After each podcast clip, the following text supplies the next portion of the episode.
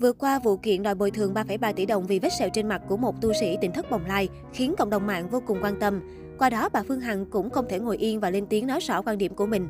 Cụ thể, CEO Đại Nam cho rằng yêu cầu bồi thường của các thầy ở tỉnh thất bồng lai là hết sức vô lý, quá nhảm nhí. Không những vậy, nữ đại gia 50 tuổi còn chỉ ra những điểm bất thường trong bảng giá đòi bồi thường.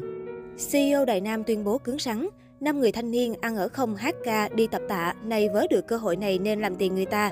Nếu là một người tu hành có tự trọng thì họ đã không làm mưa làm gió như vậy. Nhân danh là người tu hành, sống tiền bá tánh nhưng khi đụng vào lại đi làm tiền người khác một cách trắng trợn như thế. Sau khi tôi livestream xong, nếu người của tỉnh thất bồng lai có can đảm cứ đến tận nhà tôi lấy 3,3 tỷ mà họ đã đòi hỏi trong phiên xét xử hôm đó.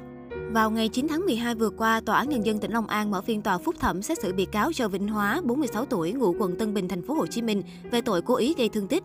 Theo đó, tháng 10 năm 2019, ông Võ Văn Thắng là cha ruột của Võ Diễm My 22 tuổi và bà Châu Vinh Hóa 46 tuổi, cùng ngụ quận Tân Bình, thành phố Hồ Chí Minh và nhiều người khác là họ hàng đến tỉnh thất Bồng Lai để tìm Diễm My. Tại đây, hai bên đã xảy ra xô xát. Ông Nhị Nguyên cầm chiếc xe đồ chơi bằng nhựa ném trúng tay bà Châu Vinh Hóa.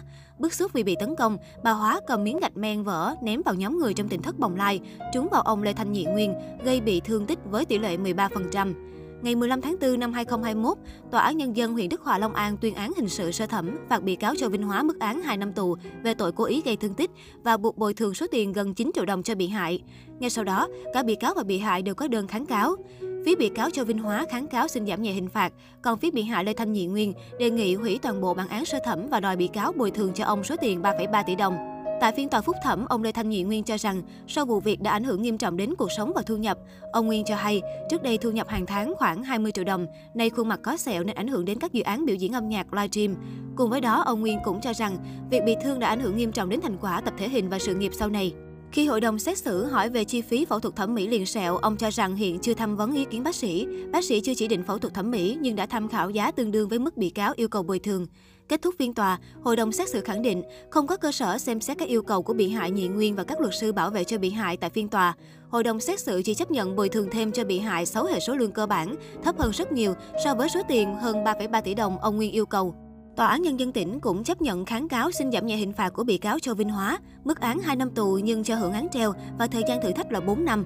Ông Nhị Nguyên cho rằng kết quả cuối cùng không thỏa đáng và số tiền mà bị cáo Châu Vinh Hóa phải đền bù là quá thấp so với mức 3 tỷ đồng mà ông đã đề nghị trong phiên sơ thẩm. Ông Lê Thanh Nhị Nguyên cho biết sẽ tiếp tục khởi kiện. Ông Nguyên nói, người ta không hiểu nên trách tôi tu mà tham 3 tỷ đồng.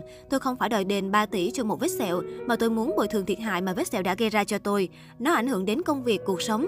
Những dự án âm nhạc của tôi phải hoãn lại, không còn biểu diễn hay diễn tập thể hình được nữa. Tôi nói thật, người ta làm ăn không được thì thấy 3 tỷ nhiều, nhưng đối với những người làm ăn được một chút, 3 tỷ là chuyện bình thường. Có ai chấp nhận để một vết sẹo trên mặt mình cả đời mà lấy 3 tỷ không? Với lại tôi đòi bồi thường như thế là để người ta hiểu ra tính mạng con người là trên hết.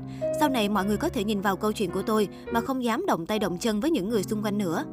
Vào ngày 9 tháng 12, khi xe của nhóm người tỉnh thất bồng lai vừa đến cổng Tòa án Nhân dân tỉnh Long An, thành phố Tân An, hàng trăm YouTuber, người dân hiếu kỳ đã vây quanh và hô to, ông Lê Tùng Vân lừa đảo. Về sự việc này, ông Nhị Nguyên cho biết, chúng tôi sống rất đàng hoàng, hiền lành, tài năng và đạo đức. Tôi rất ngạc nhiên trước hành động của mọi người. Tính đến thời điểm hiện nay, chưa có bất kỳ tòa án nào kết tội hay tuyên án chúng tôi. Khi xe chúng tôi vừa đến, họ hô lên ông Lê Tùng Vân, lừa đảo. Tại sao họ lại có thể hô hào chúng tôi như vậy trước cổng tòa án? Tôi không bao giờ buồn về những chuyện này. Cũng theo ông Nguyên, thời gian qua ông cảm thấy bất ngờ khi có người nói rằng việc 50 người xông vào tỉnh thất bồng lai là đúng quá, đáng lẽ ông nên bị đánh cho chết luôn. Vừa qua khi các báo đăng về vụ cố ý gây thương tích này, tôi có vào đọc hết các bình luận của mọi người. Đa phần họ chửi bới tôi và những người trong tỉnh thất bồng lai. Họ cho rằng tôi bị như thế là đáng đời. Lúc đọc xong tôi vô cùng ngạc nhiên, không hiểu vì sao người ta có thể suy nghĩ như vậy. Có thể họ không đồng ý vì tôi đòi bồi thường 3 tỷ, nhưng việc 50 người xông vào tỉnh thất bồng lai thì cần phải lên án. Họ thỏa hiệp với cái sai, điều này khiến tôi cảm thấy khá thất vọng. Ông Nhị Nguyên nói, Đồng thời ông Nguyên cũng chia sẻ rằng bản thân ông cũng đã phải đi chạy chữa cho vết sẹo, không tiết tiền cho thuốc thang để gương mặt trở lại bình thường. Kết quả bồi thường lần này đã gây cho ông một sự thất vọng lớn. Sắp tới đây, ông Nguyên sẽ cùng luật sư của mình tiếp tục khởi kiện.